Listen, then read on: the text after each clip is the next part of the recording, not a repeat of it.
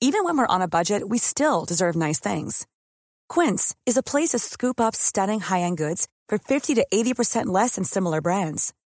They have buttery soft cashmere sweaters starting at $50, luxurious Italian leather bags, and so much more. Plus, Quince only works with factories that use safe, ethical, and responsible manufacturing. Get the high-end goods you'll love without the high price tag with Quince. Go to quince.com slash style for free shipping and 365-day returns. Burrow is a furniture company known for timeless design and thoughtful construction and free shipping, and that extends to their outdoor collection. Their outdoor furniture is built to withstand the elements, featuring rust-proof stainless steel hardware, weather-ready teak, and quick-dry foam cushions. For Memorial Day, get 15% off your Burrow purchase at burrow.com slash ACAST and up to 25% off outdoor. That's up to 25% off outdoor furniture at burrow.com slash ACAST. Hey there, it's Michelle Norris. I'm host of a podcast called Your Mama's Kitchen. When I travel, I'm usually looking for a way to find a taste of home when I'm not at home. And one of the things I love to do when I am at home is entertain. And Airbnb allows me to do that. When I was in California recently, I rented a house that had a great kitchen. And when we were sitting around the table, we're all thinking, we're in someone else's house. Someone could be in all of our homes as well. If you have a home, but you're not always at home, you have an Airbnb. Your home might be worth more than you think. Find out how much at airbnb.com/slash host. The following podcast contains dramatizations of actual events. Certain situations, dialogue, names, and locations may have been changed. Some scenes are graphic in nature. Listener discretion is advised.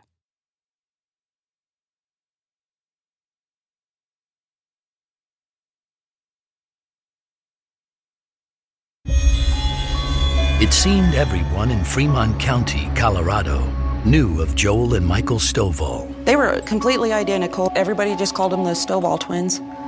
But no one could have ever known just how twisted their unusual bond would become. Most boys at that age are more interested in cars and girls. They were more interested in guns and violence. Until one dark night, when these identical twins staged a bloody insurrection. They're going to shoot whoever gets in their way. It was an ambush, the whole thing. I told him he's not evidence, it's my husband. When it comes to evil, two always packs twice the punch. He just looked crazed. He was laughing and shooting. They were in this together and they were going to see it through together. That's the bond of the twins.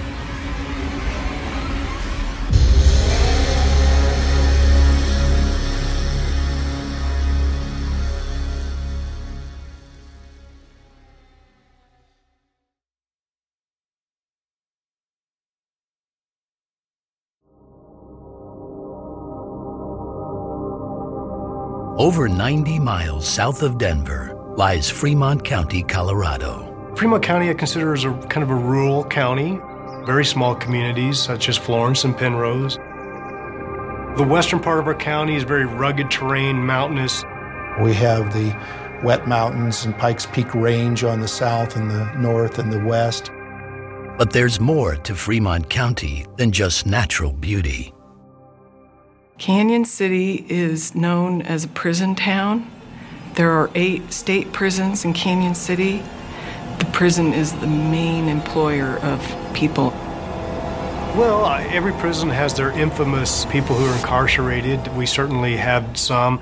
The shoe bomber terror, the Nichols and the McVeighs and the Gaudis and, and those. And on a dark night in September of 2001, it's two identical homegrown criminals that will hold this entire Sleepy Mountain town captive with fear.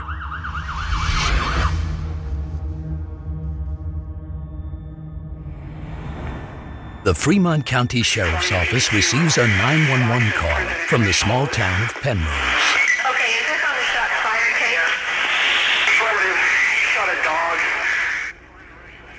It started as a routine call for us, a, a dog being killed in Penrose. And the owners of the dog phoned that in, filed a complaint.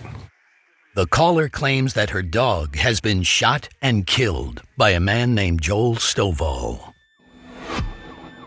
Deputy Jason Schwartz responds to the call.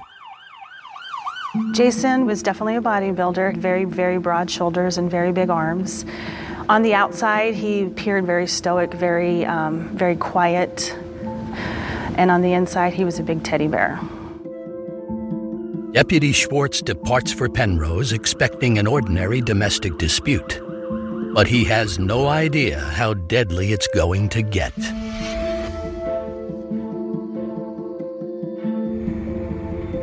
Deputy Jason Schwartz arrives on the scene, where he meets up with Deputy Toby Esquivel. Together, the two men begin to piece together what had happened that evening. That night, the Stovall family was gathered at their home in Penrose, and they were disturbed by a neighbor's dog who was barking. And it's my understanding that Joel Stovall reached over a fence and shot the dog till it was dead. After gathering information from the dog's owner, Deputy Schwartz questions the accused shooter, Joel Stovall, about the incident. Joel had admitted that he had shot the dog, that the dog had attempted to attack him. Jason Schwartz realized that the manner in which Joel had done that was very dangerous. You can't just shoot downtown in a residential or quasi business area in a safe manner, and he had decided that he was going to take him into custody for reckless endangerment. Deputy Schwartz slaps handcuffs on Joel and places him into the back of the police cruiser. It doesn't go over well with the gathering Stovall clan. That's when chaos ensued. The family got very upset, and the officers described it as a near riot situation. And amidst the chaos, there is one family member who is much angrier than the others. Joel's identical twin brother, Michael. Michael Stovall had come over to the vehicle and had wanted to talk to his brother, and then Michael started yelling and being inappropriate and trying to resist. So that's when Toby arrested him and put him in cuffs. And then it erupted even more. I mean, the family even got more upset. And so that's why Sergeant Esquivel said, Get him in the car, get him out of here. Just get him out of here. Michael Stovall is placed into the police cruiser alongside his twin brother Joel. At that point, technically they're only supposed to have one offender in their vehicle. However, because of the volatile situation, they placed Michael in the back of the patrol car with his brother. Deputy Esquivel remains behind to placate the Stovall clan. And um, Jason drove away from the scene to try to de escalate the situation. It would be the deadliest mistake of his life. Handcuffs would never be enough to hold the Stovall twins. Identical twins Joel and Michael Stovall were known throughout Fremont County, Colorado. They were completely identical. They had like little baby faces and short dark hair. They looked like normal everyday kids. Everybody just called them the Stovall twins. That's how it always was. Life in the Stovall family was tough, especially for the boy's father, Robert. He didn't have any really good skills or anything. He was taking jobs that basically young high school kids would take for the summer, so that speaks for itself there. Robert was part of a generation of men who returned from the jungles of Vietnam to a world much different than the one they had left behind. It was an unpopular war. Most of the soldiers who fought in Vietnam didn't feel like they were accepted when they came back, and especially if they were exposed to a lot of combat experiences, they really felt their world was so different that nobody else could understand their experience. He talked about Vietnam, shooting people and this and that. He was really combative. He was not a happy man at all. I just remember him being intimidating. I don't know why. It's just an aura about him. Just big, tough guy, I guess. It was like he would look you in the eye and he was staring at the back of your head. His eyes were like a black glaze, like uh, the lights are on, but nobody's home. Since childhood, the Stovall twins had been taught by their father to always be prepared. especially when it came to high powered weaponry. He was not a like a hunting fishing guy, he was more like a combat guy. Assault weapons type person. He instilled that in his children. In the Stovall family, the right to bear arms was sacred, as was mistrust of the government. Weapons represent power and control. Oftentimes, Vietnam War vets would teach their children the world is a hostile place. Don't let other people take advantage of you. Arm yourself. Always be prepared. Bad things can happen at any time. Though he never found much success in business and the family struggled financially, Robert did have one exceptional skill. Their father works for a locksmith in Florence and made these keys that were plastic called Freedom Keys and used to sell them on the internet and um, later on in the uh, Soldier of Fortune magazine. And the goal was to allow people to have handcuff keys that weren't detected by metal detectors. It was a skill Robert Stovall made sure to pass down to his twin sons. It's very metaphoric in a way, in that you look at it as breaking free from bonds or chains that the government or the police put on you. At some point in time, we're going to need this. We're going to need to break free from the bonds those other people are going to put on us. And these so called freedom keys would one day be the catalyst for the worst night of terror to ever hit Fremont County, Colorado.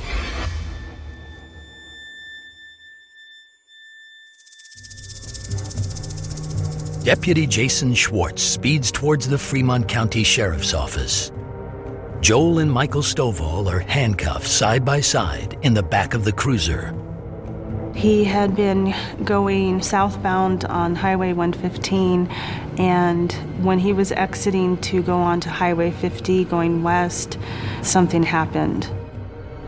He noticed in his rearview mirror that Michael Stovall had a handcuff key and was unhandcuffing his handcuffs. Somehow, Michael Stovall has smuggled a plastic freedom key into the cruiser. And there's more. There's belief that he was handcuffed without being searched, and Michael Stovall had two guns. And within moments, Michael Stovall moves. He pulls out a 9 millimeter handgun and fired a number of times. The cruiser careens off of Highway 115, goes down an embankment, and crosses Highway 50 before coming to a stop at the side of the road. Deputy Schwartz is severely wounded, but the Stovall twins emerge from the crash unharmed. They were able to get out of the car. They did pull him from the car and drag him in front of his squad car. Michael Stovall hands his twin brother Joel the second handgun. And then they just proceeded to fill him full of gunfire. Yeah, he, he wasn't recognizable. I mean, I, you know, it was just brutal. We get to the hospital and they brought me into the room and his face was covered. And um, they wouldn't let me touch him because they told me he was evidence. And I told him, he's not evidence, it's my husband.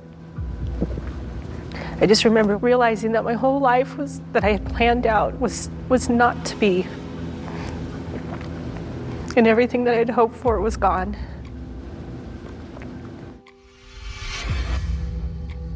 It's a horrific murder, and now the Stovall twins are armed, deadly, and on the loose. Anything could happen, and the twins are prepared. They've decided that the world is out to get them and they're going to shoot whoever gets in their way. A much larger plan has already begun, and more officers will find themselves in the line of fire before the night is through. They're armed to the teeth. They have camouflage vests, ballistic helmets. Who stockpiles that kind of ammunition, that kind of weapon? Why would you do that? Unless your intent was to go on a killing spree.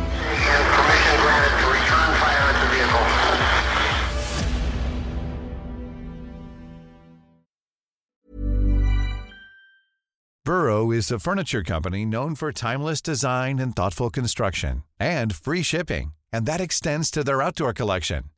Their outdoor furniture is built to withstand the elements, featuring rust-proof stainless steel hardware, weather-ready teak, and quick-dry foam cushions.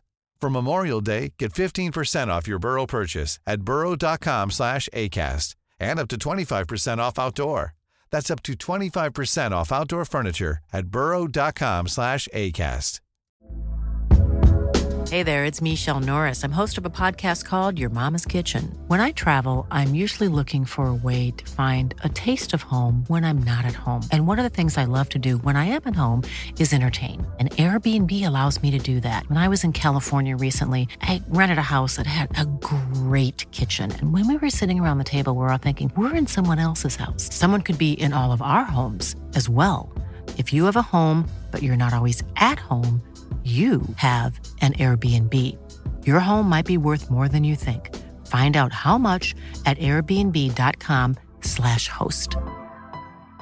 Hey, it's Ryan Reynolds, and I'm here with Keith, co star of my upcoming film, If, only in theaters, May 17th. Do you want to tell people the big news? All right, I'll do it. Sign up now and you'll get unlimited for $15 a month in six months of Paramount Plus Essential Plan on us. Mintmobile.com slash switch. Upfront payment of $45 equivalent to $15 per month. Unlimited over 40 gigabytes per month. Face lower speeds. Videos at 480p. Active Mint customers by 531.24 get six months of Paramount Plus Essential Plan. Auto renews after six months. Offer ends May 31st, 2024. Separate Paramount Plus registration required. Terms and conditions apply if rated PG. Hey, it's Janice from Warner Brothers Discovery. Have you ever heard the expression, perfect is the enemy of good? I think about that a lot, especially when it comes to my body and health, because perfect does not exist. It's a total trap. Noom isn't into this perfection thing either. Its unique approach is tailored to each person's psychology and biology.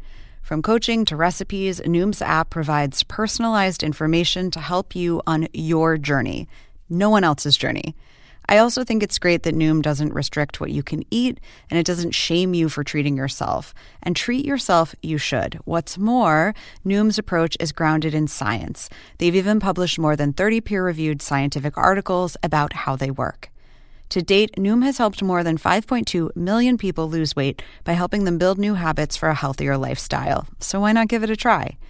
Stay focused on what's important to you with Noom's psychology and biology based approach.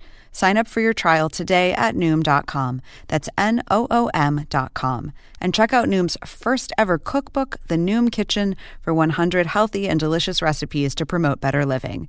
Available to buy now wherever books are sold. Identical twins Michael and Joel Stovall have murdered Deputy Jason Schwartz in cold blood. The vehicle that appears to be in a ditch is a law enforcement unit of some type. The images are just, you know, unbelievable. They're just unbelievable.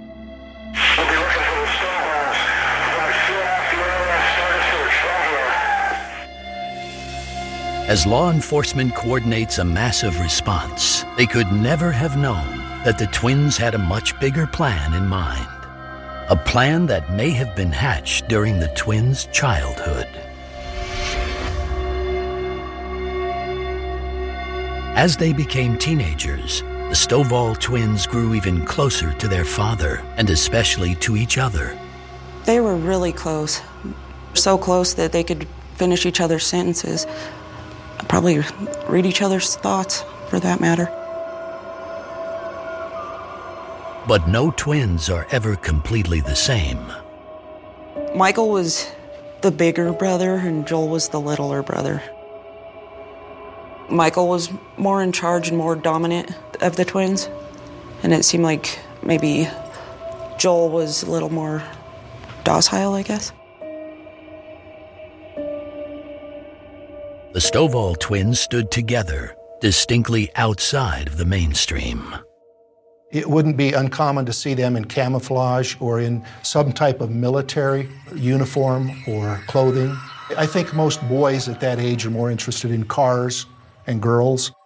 And these guys, they were more interested in fantasies, guns, and violence, mercenary type activity uh, following the Vietnamese War or the war in the Middle East.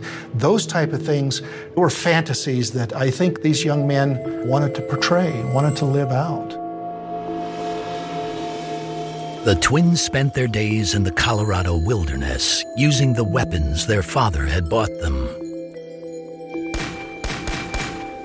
If you're a child who's surrounded by weapons and are thinking about the world as a hostile place, then your weapons become your friends. They like to play risky games, and one of those was shooting arrows at each other and using trash can lids as a shield. And often, these games would tread the thin line between fantasy and reality. In August of 1991, they came to school, and Joel had an arrow sticking in his shoulder. It was just below the, the collarbone. And of course, we called the medics, and the police were notified. And uh, it gave us the first insight in terms of the character of these young men. For many, this incident on the first day of high school crystallized just how strange the Stovall twins were and how tenuous their grasp on reality and consequence that adrenaline uh, shot you get when you're trying to block an arrow with a trash can lid, that's excitement. And these two loved that kind of excitement, being on the edge, taking risks. I believe that's where they started getting away from reality. Playing war means something different to them. It's real life rehearsal for what they believe eventually will happen. And the tip of the arrow was just the tip of the iceberg when it came to blurring reality with violent fantasy. The Stovall twins have been on foot for hours and so far have gone undetected by the Fremont County Sheriff's Department. We believe that they made their way directly to Florence, which would be five, six miles, depending on how they went. Their destination, a trailer owned by Michael Stovall. Inside is everything they need for the night ahead. They had guns and body armor and ammo and all those things in this trailer. They're armed to the teeth. They have camouflage vests, ballistic helmets. Tonight would be, as it had always been, the Stovalls against the world. Who stockpiles that kind of ammunition, that kind of weapon, ready to go at a moment's notice. Why would you do that? Unless your intent was to go on a killing spree. Not far from the Stovall's trailer, Florence police officers Toby Bethel and Eric Baker are in the thick of the growing manhunt. I knew that a sheriff's deputy had been shot, and um, it was my job to go out and try to find the guys who did it. We drove down to a trailer park where they had been leasing a trailer. The officers carefully think through their plan of action. We knew that they were armed and pretty much going to take out any law enforcement officer around them. I was going to drive into the trailer park and go and find the exact space number just in case if they were there, then we are just going to back out, call the SWAT team in, and have them go and do their job. That was the plan. But when it comes to the Stovall twins, nothing ever goes to plan. I drove in. I found the space number. I told my partner, I said, there it is, let's get out of here. But it's too late. I just start hearing two officers in Florence say, They're firing on us, they're firing on us. And the evil already unleashed on this dark night will double in size and scale. He could hear them over there laughing and saying, This one's down, he's dead, let's go get another one.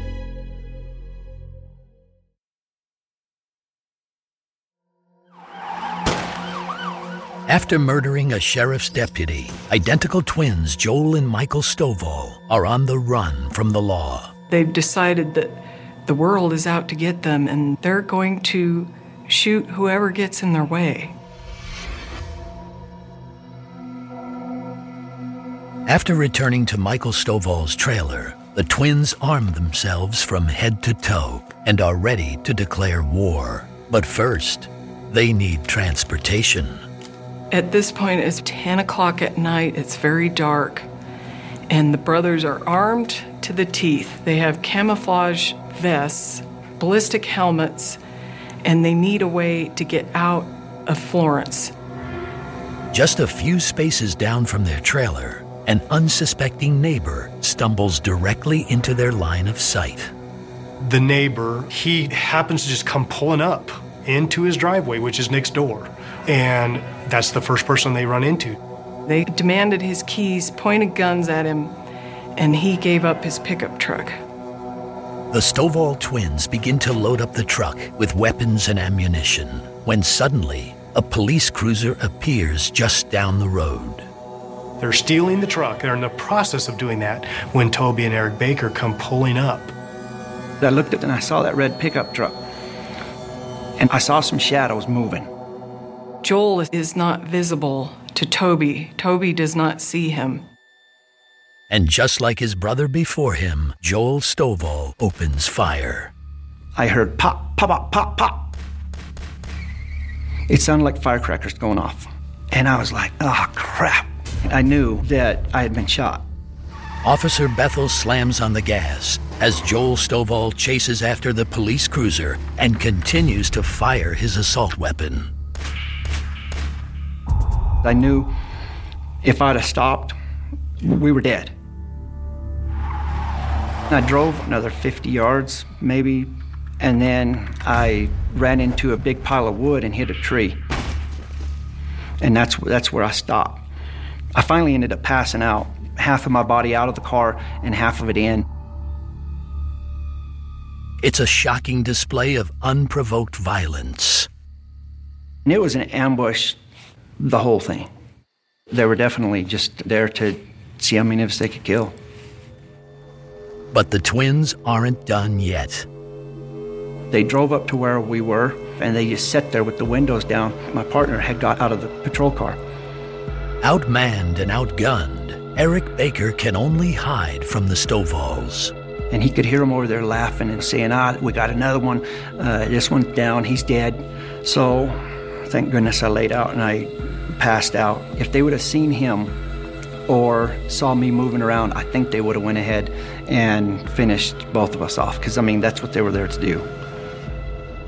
Assuming they've murdered yet another officer, the Stovall twins speed off into the night.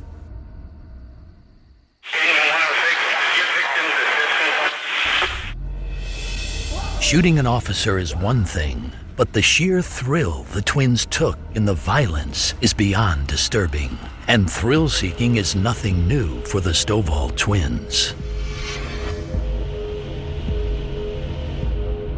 By their sophomore year, the Stovall twins were running with a disenfranchised crowd.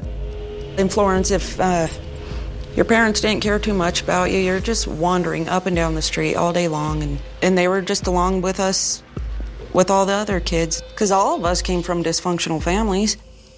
And their thrill seeking continued to cross the line between fantasy and reality.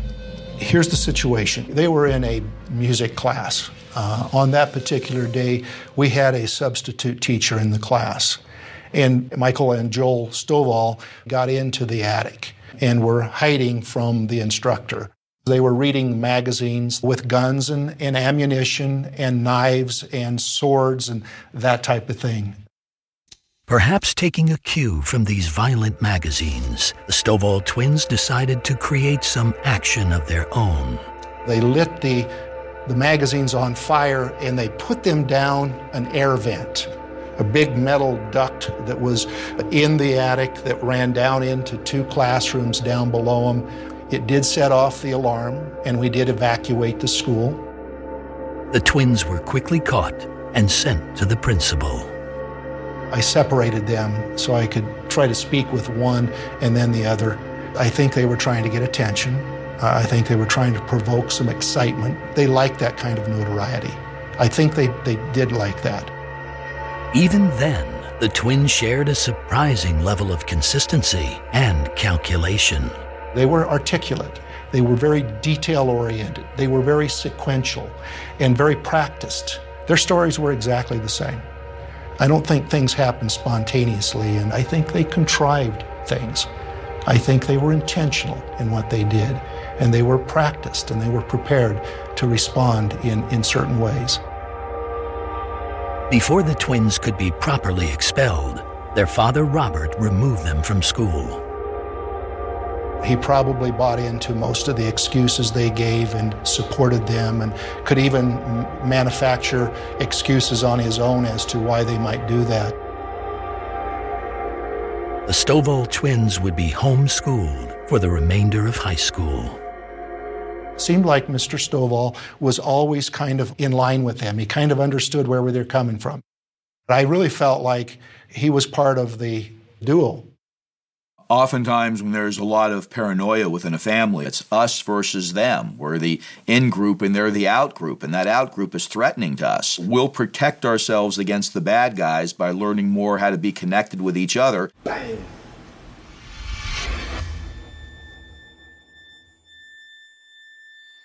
Toby Bethel is severely wounded and clinging to life. I was hit with an AK 47, right square in the middle of my back and there was two bullets that were lodged in my kidney. He's airlifted to the hospital. I remember bits and pieces of my helicopter ride to Denver, and I remember a lady that must have been the nurse screaming at me, "Hang in there, Toby. We're almost there. Hold on, hold on." And that's all I remember. As Toby Bethel fights for his life, the twins head west down Highway 50. As the police scanner crackles with the Stovall's movements, more officers swing into action. They are driving through Cañon City, and the way the officers describe it was one brother was driving, another brother was in the bed of the pickup truck. I hear this unfolding and left town westbound, hoping to intercept them.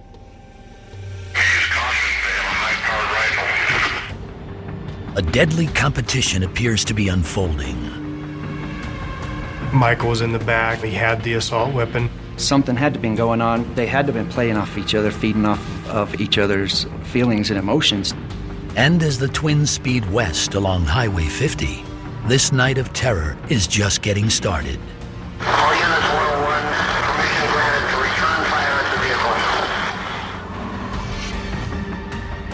And it may already be too late for their next target. They stopped their vehicle. He stopped behind them. And he didn't know at that time that one of them was in the back of the truck. That's when Michael got up and started shooting at him.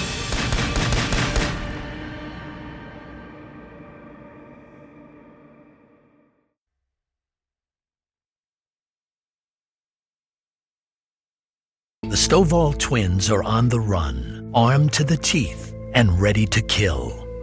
After they left from the location where I was shot, they took off, they hit 3rd Street, and they started heading west out of town. And here on 3rd Street lies the next target for Joel and Michael Stovall, Florence Police Chief Mike Engel. Chief Engel, upon hearing what had happened with Toby, took up the pursuit. He got behind them on West 3rd Street somewhere.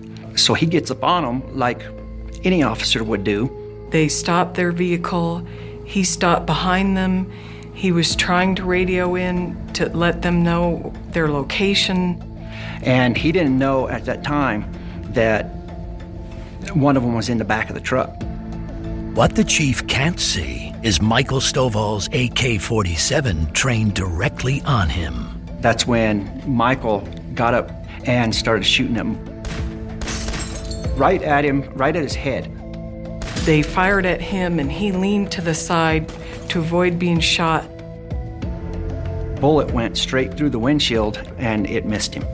Thank God. Michael Stovall fires two more rounds into the car before his brother Joel speeds away.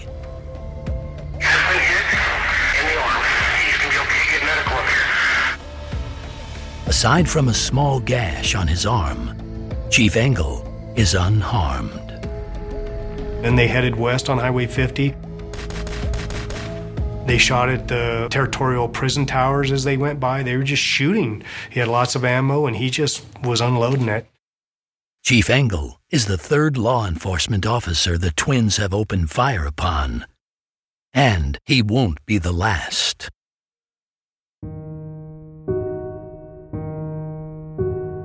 After being removed from high school, the twins were down and out and angry. I think a chip on their shoulder is a good way to say it. It was kind of an anti establishment attitude. They liked that conflict between where they were and where the establishment was. They both enrolled at the police academy, but struggled with authority. They were very aggressive and really focused on the right to bear arms and always arguing that with one of the instructors. They failed out of the academy. And just like their father, rumors of anti government paranoia swirled around the twins for the next few years.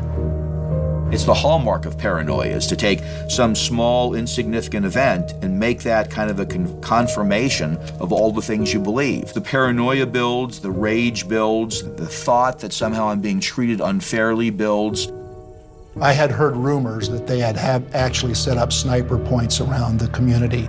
I am really not surprised at that. That could have been a part of their infatuation with that type of lifestyle. You are what you're taught, you know. I mean, the apple didn't fall very far from the tree. And in the weeks before their shooting spree, hate for the U.S. government and authority in general was in the air. It was, after all, September of 2001. They would have been intrigued by 9 11. We looked toward the victims, and our sympathies and our feelings were toward the victims. My suspicion is that Joel and Michael Stovall would have been thinking more about the perpetrators. And I think Joel and Michael would have been excited about the international attention that was placed upon 9 11. And I think they would have seen that as something they might like to feel and experience.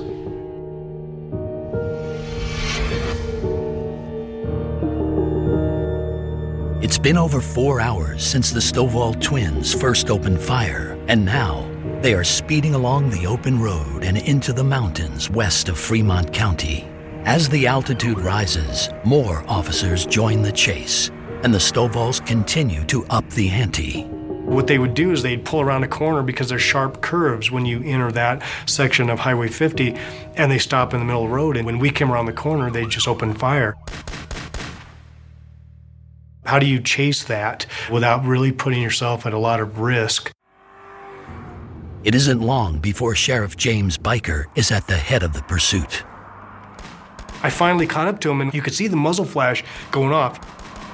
When I looked at him, man, he just looked crazed. You know, he was laughing and shooting, and just random, out of control, unloading ammo.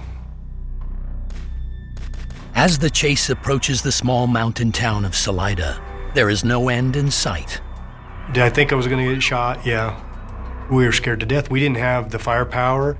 But what police officers do have is the ability to communicate with officers further up the road. And law enforcement will soon spring its first trap.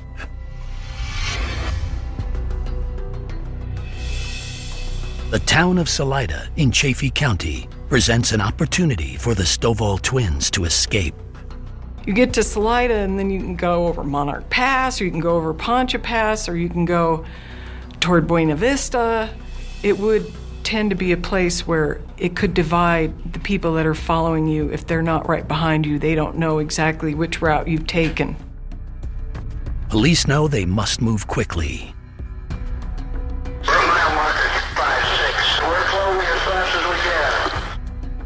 The officers radioed the direction of travel and warned Chaffee County Sheriff's Office that these brothers were heading their way. And so Chaffee County parked across the highway, blocking all lanes so they couldn't proceed any further. All units 101, be aware that if they are stopped at that roadblock, they may turn and come back at us. Be aware. When the Stovall twins reach the roadblock, their pickup comes to a screeching halt. When the Stovall brothers got to the roadblock, There was some shooting, exchange of gunfire. They recognized that they weren't going to be able to go on with the vehicle, and then they did turn back and come back eastbound towards us. Though outgunned, officers used the mountainous terrain to their advantage. It had come to a point on Highway 50 where there were no more turnoffs. It is nothing but river and steep canyon wall. There was no way for them to go off Highway 50. And they can now set a trap of their own. We had them pinched in in this canyon that they had no place to go. I decided to stop and set up another roadblock. We put my vehicle in the middle of the road, we took positions of cover, and were prepared for them to come back upon us. And they never showed. Sensing they had finally been trapped, the Stovalls abandon their truck and flee on foot. They quickly devise another plan to continue their killing spree. They left the truck on the side of the road. They gathered more ammo. They climbed up on the side of the hill off the road about 30 or 40 yards under a cedar tree and waited for law enforcement to converge on them. The Stovall twins have an unobstructed line of fire and the ability to slip away into the night. In this deadly game of cat and mouse, there can only be one winner. They were going to keep going, shooting, shooting it out. Will law enforcement triumph or will the Stovall twins go out in a blaze of gunfire? They were in this together and they were going to see it through together. That's the bond of the twins.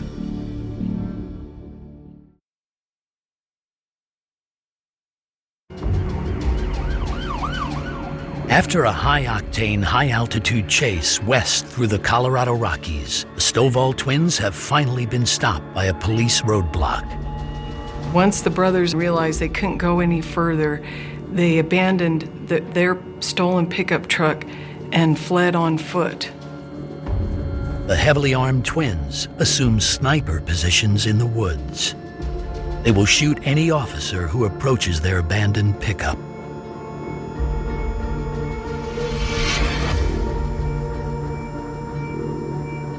It's been over an hour, and not a single officer has approached the vehicle. I decided not to advance further because I think we most certainly would have been shot to pieces. I knew that they weren't going anywhere in the truck, and I knew that we needed more weaponry. As the Stovall twins lie in wait, mere yards from their truck, Sheriff Beicker holds his ground. So we're waiting, we're waiting, and they're not coming, they're not here. It was just a stalemate at that time. As the long night wears on, the Stovall twins suddenly vanish into the vast wilderness. When they headed into the hills, I don't think they had a plan, but perhaps they thought that they could find a remote residence and steal another vehicle and continue fleeing. The twins could be anywhere, and they could do anything. Fremont County goes into lockdown.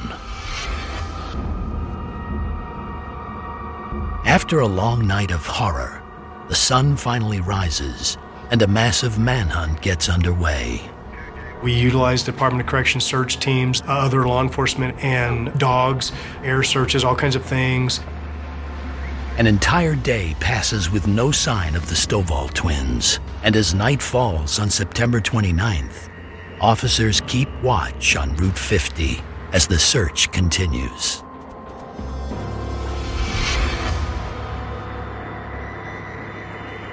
It's been more than 24 hours since the Stovall twins began their shooting spree. Officers stand guard at the abandoned pickup truck. They know the suspects are heavily armed, highly dangerous, and so far, unseen. There were two state parks rangers, and they were brainstorming that if these brothers are going to head out of the hills back to the highway, they're going to come down this dry stream bed. The Rangers stake out positions and wait. And uh, sure enough, he goes, I couldn't see him. It was pitch dark, but I could hear them whispering and talking. And he did a very wise thing. He challenged them. Stop right there, I see you! Hands up! I just started yelling to put their, their hands up to drop their weapons and stuff. Drop your stuff! Through verbal commands, he was able to get them to lay down their weapons and come out with their hands up, and they were arrested without incident. Down on your knees. And they surrendered to him because he challenged them. He just did something very tactical that probably saved him and, and other people's lives, in my opinion. After 48 hours of horror, the Stovall twins are finally in custody. I remember feeling the relief, a flood of emotions. And I was just like, you know, thank God, thank God.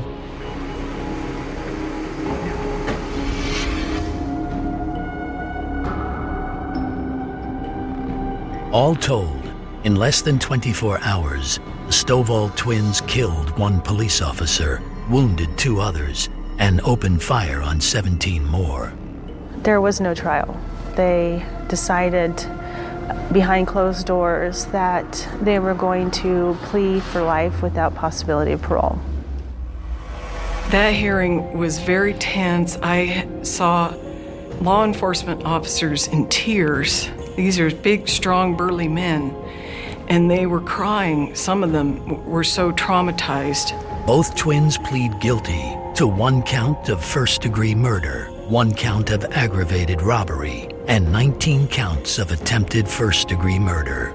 And now, Fremont County must come to terms with the aftermath of the Stovall twins' night of violence. It's pretty rough when someone says you're going to live in a wheelchair the rest of your life. And this is the easy part. The wheelchair is the easy part. I have a lot of other medical issues that I deal with. Since September 28th, 2001, I have asked myself every single day that I open my eyes, why? Such an act. For what? I'll never understand it. Every year, the Florence Police Department and the Fremont County Sheriff's Office gather at the intersection of Highway 115 and Route 50 West. Every year on his anniversary of his death, we celebrated his life by uh, meeting out where he was actually killed. And at the moment when he was killed, the dispatchers would do a moment of radio silence. This last September was the 10th year anniversary of his death, and to focus on the positives of him and to focus on not just his death, but on his life, we decided that it would be the last year. And the survivors are left to wonder how twin brothers could go so horribly wrong. When I saw all these things that happened, my first thought that went through my mind was, wow, I know where they got it, you know. Their father had them ready for anything that happened. He prepared them to do and react exactly that the way they did on that day. And he trained them very well. I do believe that they enabled each other. I think they drew support and strength from each other. I think it was planned. I think it was contrived. And I think it played out in some cases the way they wanted it to. They were proud of what they had done. And, and who does that? That's evil people. Just evil.